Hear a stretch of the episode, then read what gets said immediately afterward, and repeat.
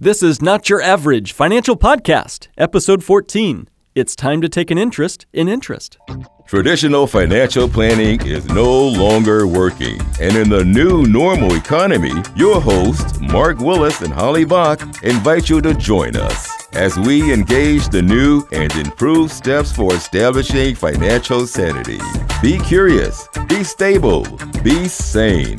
This is Not Your Average Financial Podcast, helping you think different about your money, your economy, and your future.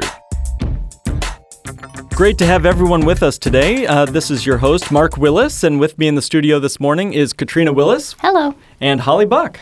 Hello, hello. All right, we're getting into a toolbox episode. If you can recall our last episode, we're starting a series, occasional recurring series, where we dive deep into some financial concepts, some financial jargon that may not be average to the uh, to the to our listeners, but we'd love to introduce you to some of these ideas and see why they're relevant to you. So today we're going to be taking a look at something called interest. And there's two different kinds of interest out there. There's simple and compound interest. And there's there's also two ways that these interests can affect us. Okay, you can pay interest or you can earn interest. So compound and simple, pay and earn in that kind of uh, X Y axis, right? So which do you want to pay? Which one do you want to earn? Well, Investopedia explains compound interest this way. The more frequently interest is added to the principal, so that's the money maybe you owe, for example, the faster the principal grows and the higher that compound interest will be.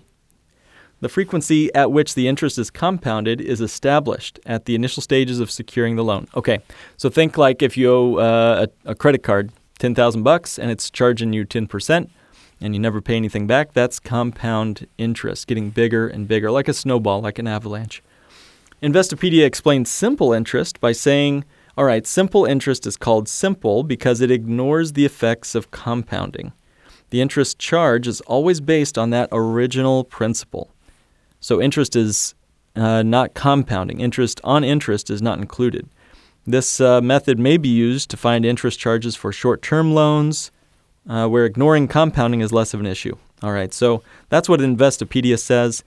If your payment frequency is less than your compounding frequency, all right, so if you're paying less frequently than your money is compounding uh, against you, then compound interest occurs between the payments. So a lot of people don't realize that credit cards, for example, are charging you interest every single day. But we don't typically make a payment every day. We typically make a payment once a month. Mm-hmm. Uh, so that interest is always based on that original principal. So interest on interest is not included. That's simple interest. So if you're paying monthly, but your financial institution like your bank or your credit card is compounding uh, your interest daily, then that compounding occurs between your monthly payments every single day. That's where compound uh, growth is a problem for you, uh, okay? So that's really where things are. Any guys have any comments or questions on that? No, I think I'm good. All right, cool.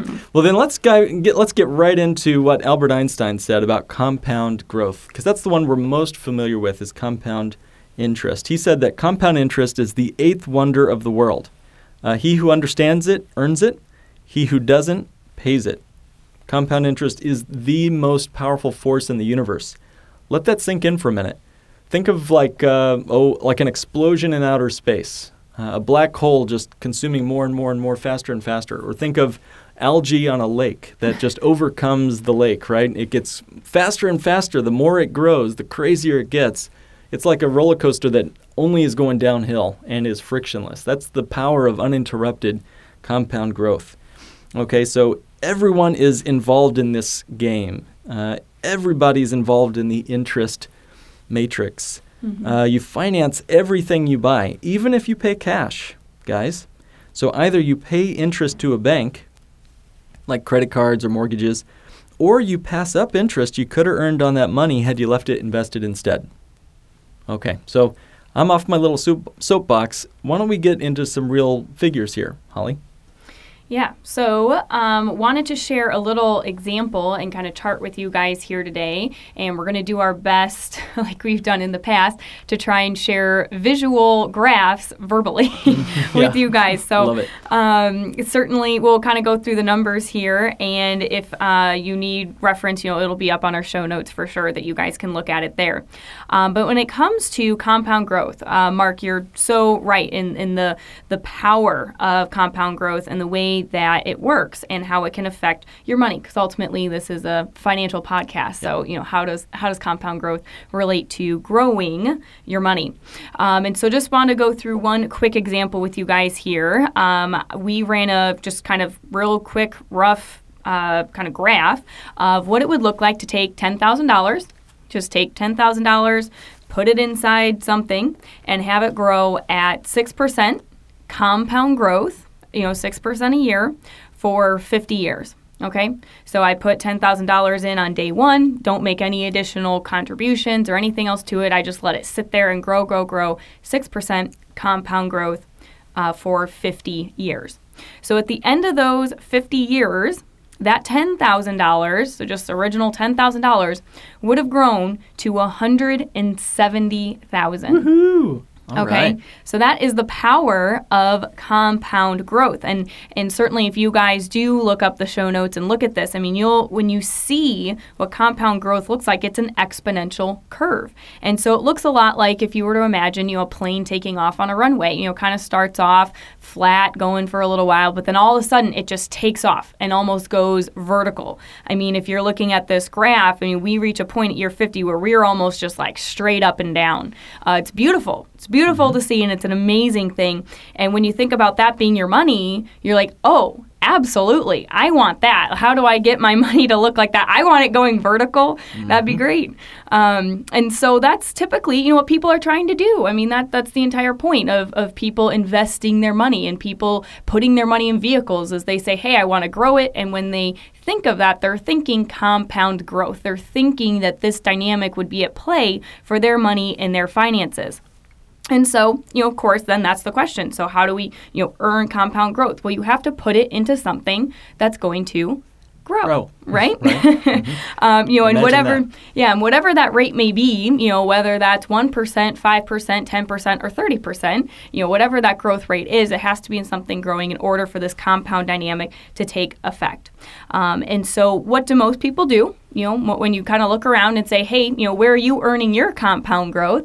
Uh, most people are going to be investing and putting their money in the stock market, right? Mm-hmm. They're going to be putting yep. their money in mutual funds or whatever it may be uh, to try and earn this type of compound growth.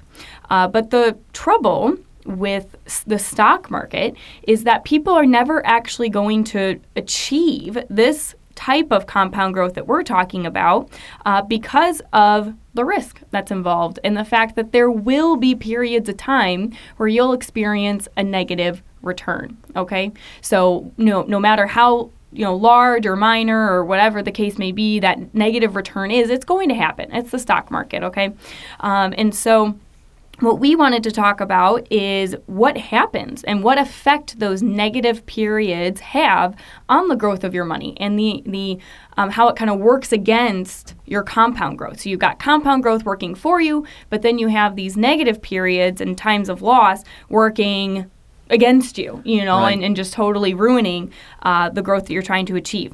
So those are kind of the examples I wanted to run through next. So uh, the next thing that we did with our little graph is we looked at what would happen if we just introduced one loss, okay, to this beautiful, amazing exponential compound growth curve that we that we created, okay? So if we just take a one-time loss, okay? And so if we did a one-time twenty percent loss in year ten, okay, then we've actually ended up with forty-five thousand dollars less at wow. the end of that fifty-year period. So we still put the same ten thousand dollars in. It's still growing at six percent a year compound. But just one time, year ten, instead of getting six percent, we got negative twenty percent. But then it continued to grow at six percent for every year after that. And it still resulted in forty-five thousand dollars less at the end of that fifty-year period. It's amazing. Yeah, one little dip made a big difference there. Yeah. Mm-hmm. And and funny enough, the the investment advisor could still tell you, hey, I got you, you know, uh, some average rate of return. But, you know, the the one dip made all the difference there. Mm-hmm. It's fascinating. Yeah, absolutely. And so, I mean, you know, forty-five thousand dollars you might be thinking, eh, it's not that much. But when we're talking about one hundred seventy thousand dollars being the outcome and then forty-five thousand dollars less, I mean, we're down to almost, you know, one hundred twenty thousand dollars. Yep. I mean, there, boom, you know, there's there's a pretty big percentage of it. Um, and so what what you see when you look at the graph is is that our curve got flattened. You know, it's not as steep as it was uh, after we introduced that one-time loss, okay? Uh, so then the next example is we wanted to look at, you know, what it would be if we had two periods of loss, okay? Because let's be honest, right. uh, you know, what actually ever just experiences a loss once, okay? I mean, I don't, I don't know of anything that's at risk that's only lost once. Um, and so our next kind of line that you'll look at in our graph shows two losses of twenty percent. Okay, so we have two different times now where we're losing twenty percent rather than earning that six percent positive growth. And if you think that's not possible, you think that's, you know, oh, that's crazy talk, that'll never happen anyways, uh, please reference two thousand one mm-hmm. yeah. and two thousand eight, okay? uh, because we've gone through this, and in fact, actually, it was a whole lot worse yeah. than just a twenty percent loss. So our money has actually experienced this. So we're not just talking about, you know, random examples. I mean, th- these things happen and have played out in history. So this is exactly what's happening to your money and why you don't have as much today as you thought you would um, or should. So anyway, so we now have a second period of loss of twenty percent now uh, that happened in year five and, and also in year ten. And overall, those two periods of loss, uh, you know, if we take those into account, we now have forty-three percent less growth on our money than in the example where we had no loss and it was just straight compound year after year after year. So almost half. Yeah. We have half as much money yeah. just because two years we took a loss. And Holly, you've been very kind in this chart to put the, the losses at the beginning. You know, what if what if we'd had twenty percent loss at the end of the game mm-hmm. where most people are ready to retire and need those dollars more than ever? You know, you've been very kind to show those corrections, quote-unquote corrections, nothing correct about a market loss, right? uh, but, you know, at the end of the game when people are most needing that money is when it can most devastate you. Okay, mm-hmm. yeah, this is fin- fantastic. Well, and, and I agree with that. You know, certainly, you know, it's going to have an even more devastating effect at people's Uh, or effect, sorry, at pe- the end of people's lives or towards their retirement years. But I think also that this shows the impact right. of the fact, I mean, what do you hear? What does every twenty, thirty, forty-year-old, you know, forty-year-old tell you? They tell you, oh, I have time to make it up. Wait it out. Yeah, yeah mm-hmm. you know, I, I have enough time that I'll be able to, you know, overcome it. I'll I'll be fine. You know, I'm I'm young. And this shows that just because you're young, taking that loss can still have a huge impact on your, you know, later outcome. I mean, it can be fifty percent less, uh, less growth that you would have gotten um, because you experienced that loss. And it doesn't it's matter crazy. When it happens. Yeah. It's going to hurt. Yeah, that's right. Well, and, and, you know, do you when do you want your market loss to happen? Never. It's never acceptable to lose that kind of cash. And we're just looking at twenty percent. Like you said, we've had more devastating losses in real calendar years in our lifetime uh, than than what you've shown here. Mm-hmm. What's half of your money gone mean for you? You know, does that mean we're going from double ply to single ply in retirement? Does this mean that we're only going to eat every other day? You're talking about toilet paper. Yeah. It's real world stuff. All right, so banks banks understand compound interest. Banks get this. They understand the tool of interest. That's how they were created. That's why they even exist. You guys don't realize that, most people don't realize that banks don't own any real assets. Not many anyway. You know, you think about it. You walk into a bank and you hand them a deposit of, let's say, a thousand bucks. What are they going to do with that money? Are they going to, is there some shoebox under the desk that they're just going to put that money in? No, of course not. They're going to loan it out to the next guy in line, right? It's it's phenomenal that we put up with this. So fractional reserve banking, you can look this up, check out what the Dodd-Frank rules say. Now we've gone all the way up to ten percent capital requirements. That means if I put one thousand dollars in a bank account, they can keep a whole one hundred dollars on their books and it's an accounting measure, but they go ahead and just loan out the rest uh, and charge everybody else compound interest ten percent, right? How much am I getting on my one thousand dollars that isn't really there? Not ten percent on my savings account. Yeah. Right. Well, nothing if it's a checking account, most likely. Right. And right. a savings account, they're giving you a generous zero point zero zero zero one percent. And if you if you uh, if you look at some bank financial statements, you'll see that the loans that they give out are considered assets on their ledger, but the deposits that they have that we make, that we people, human beings, put into the bank are considered liabilities, because we can demand that deposit at any time. Fascinating stuff. And why do they think hmm. of this uh, debt, this? Uh, These loans that they're giving out as assets? Because they get the power of compound interest. Mm-hmm. Yeah. Okay, so let's talk about the power of compound interest. So let's switch over into a visual here.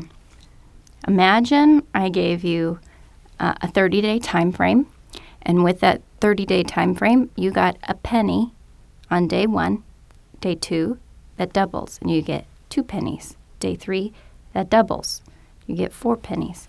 I'm going to give you two choices. Choice number one, after thirty days, you get the result of the pennies doubling every day for thirty days, or I'll just write you a check for one million dollars on day thirty. Which choice would you like to take, Mark and Holly? Do I have to wait thirty days for the million, or would you write me the check right now? well, well, pennies, pennies, those are nothing. I mean, what do those get you these days? I mean, like they're like laying on the floor and they're all over fountains in the malls. I mean, pennies don't have any real value yeah, anymore, do except they? Except to destroy the vacuum that you're trying to use. Yeah. yeah. yeah. So, I mean, I want the million dollars. Yeah, come on. I mean, million dollars, that sounds awesome. Well, how much do you think you get after thirty days of a penny doubling? Over. More, a lot of pennies. Yeah, it'd be a heavy, yeah, trip to the bank. Yeah. Well, that penny doubling leaves us with roughly five point three million dollars. What? Versus put the pinky the, finger in the air. I, my pinky is in the air. five point three million dollars versus the one million dollars check. Wow. So you'd pass up on four point three million dollars if you took the million dollar check instead of the pennies? You are wow. correct. So the wow. day, day twenty-nine to day thirty, I'm looking at the chart here, went from two point six million to five point three million. That's in one day. Wow. Because it's doubling. Yeah. Yeah. Phenomenal. So that's compound interest. And again, most people are at least vaguely aware that that exists in the world out there. Of course, what we have to remember, guys, is that this is not out there. This is all around us. Every time we make a purchase, uh, we're involving ourselves in compound interest. Uh, go back and listen to opportunity cost, another one of our toolbox episodes, to learn more about that. All right, but let's look at simple interest with the minutes we have left. Simple interest is simple to understand, but it's rare. Banks don't like to collect it. Savers don't like to earn it. Uh, but if you're the borrower and you have a simple interest loan, you are loving it. That's how this kind of uh, simple interest works. So if credit cards, by the way, if they had on their application paperwork, Uh, let's say that they had a little checkbox on their paperwork as you're filling out the application for your new credit card, and you had the choice to either select simple interest or compound interest. Think about that for a minute. Which one would you choose? Well, man, if it's me, I'd be checking that simple interest checkbox with vigor. I'd be all over that thing because it's a way better deal for me to be charged simple interest. Mm-hmm. Yeah, so just want to talk real quickly about why that is. So uh, we talked about how interest can affect you in two different ways. You can either earn it or you can pay it. And so I'm going to be talking about paying interest, okay, in order to kind of explain how simple interest and compound uh, interest are, you know, similar and different. And when it comes to simple and compound, really the big difference comes down to how your monthly payments are attributed to your loan uh, when you have a you know, a, a debt that's outstanding, and it's either a simple interest loan or a compound interest loan. The only difference between it is what they're going to do with your monthly payment when you mail it in and, you know, they receive it. So most loans out there, like we talked about, are compound, okay? So credit cards, car loans, mortgages, you know, they're compound uh, interest loans. So when you make a payment to that compound interest loan, the company's going to split your payment between principal and interest. So you've probably actually seen seen this. If you ever kind of pick apart your loan statements, uh, you might actually see where they say, hey, you know, you sent in three hundred dollars, two hundred dollars of this went toward in- interest, and one hundred dollars went towards your principal. Okay, so they're going to be taking, especially in the beginning of the loan, they're going to be taking the majority of your payments and putting it towards paying your interest rather than your principal. So what does that mean? It means that you're going to be paying off your principal much slower. And so there's going to be a higher balance for the duration of that loan that they're going to be calculating your interest based on. So pretty much this guarantees it's going to take you longer to pay your loan off, and you'll end up paying more interest in the long run because you're paying that interest first and your principal yeah. last. So that's your kind of typical uh, compound interest loan. Whereas simple interest is different.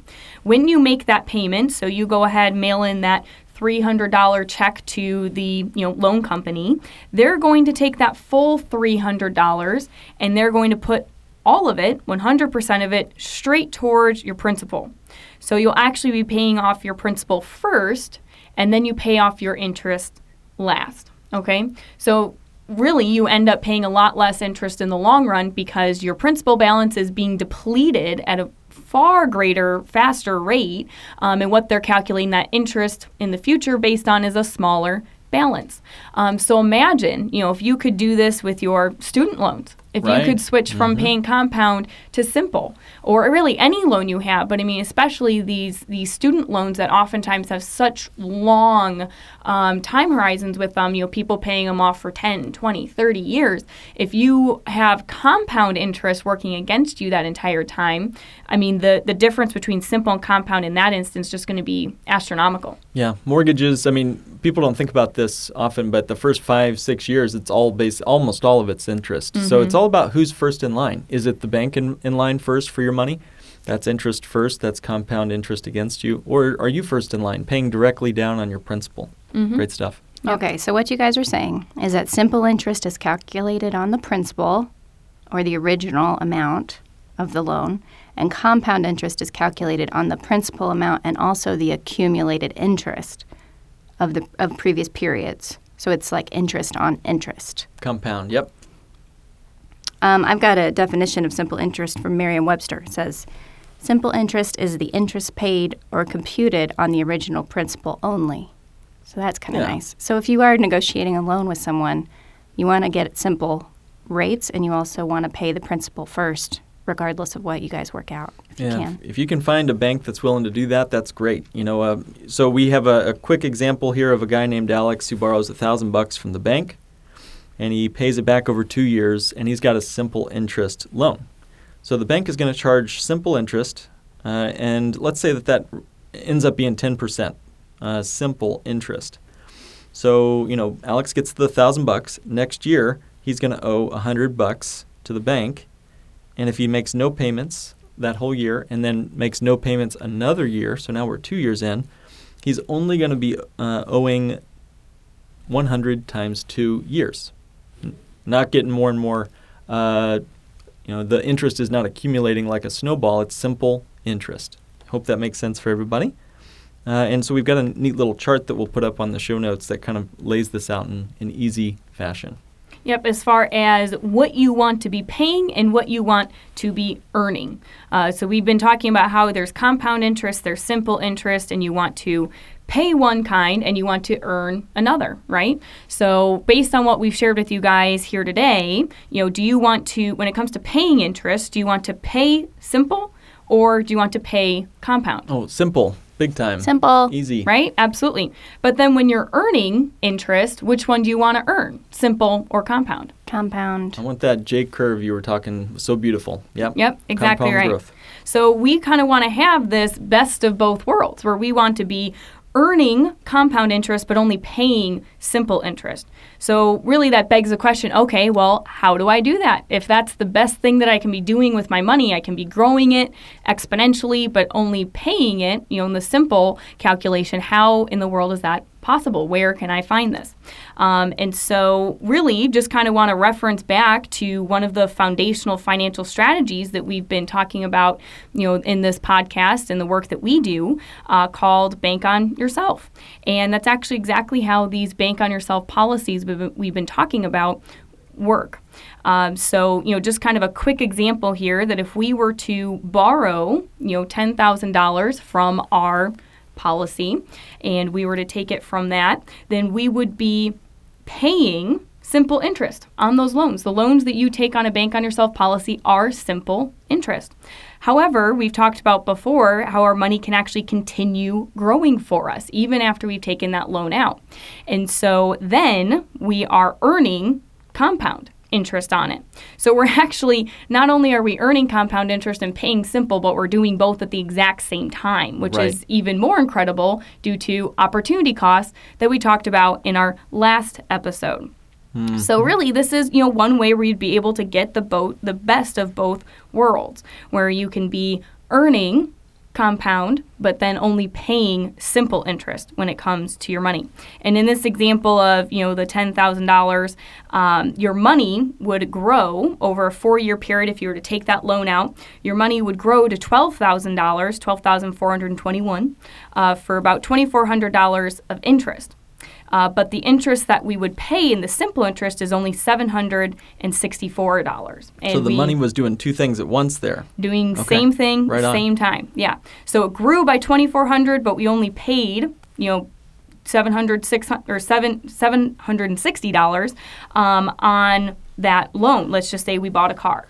So, so if I had a savings account and I drained my savings account to pay cash for the car, I wouldn't be having to come up with seven hundred sixty-four dollars of interest. But I'd also be out the two thousand four hundred dollars gone, right? Okay. Exactly, because there's nothing in your savings account to continue earning. Um, and that is opportunity cost, which was our last episode. Um, and so that is why, you know, this concept is so powerful and beats even paying cash. So if you were going to buy the car anyway, you know, this is absolutely the best way to do it. We're overcoming opportunity cost, and we're getting compound growth, and we're only paying simple interest. I'm going to check that box with vigor. Yeah. All the same. Awesome, guys. Well, let's wrap this episode up as we're coming in for a landing. Uh, thank you, everyone, for joining us for another episode of Not Your Average Financial Podcast, helping you think different about your money, your economy, and your future. This has been another episode of the Not Your Average Financial Podcast. To join a financial revolution and start thinking different about money, go to w w w dot n y a financial podcast dot com and click Request a Meeting. The topics presented in this podcast are for general information only and not for the purposes of providing legal, accounting, or investment advice. On such matters, please consult a professional who knows your specific situation.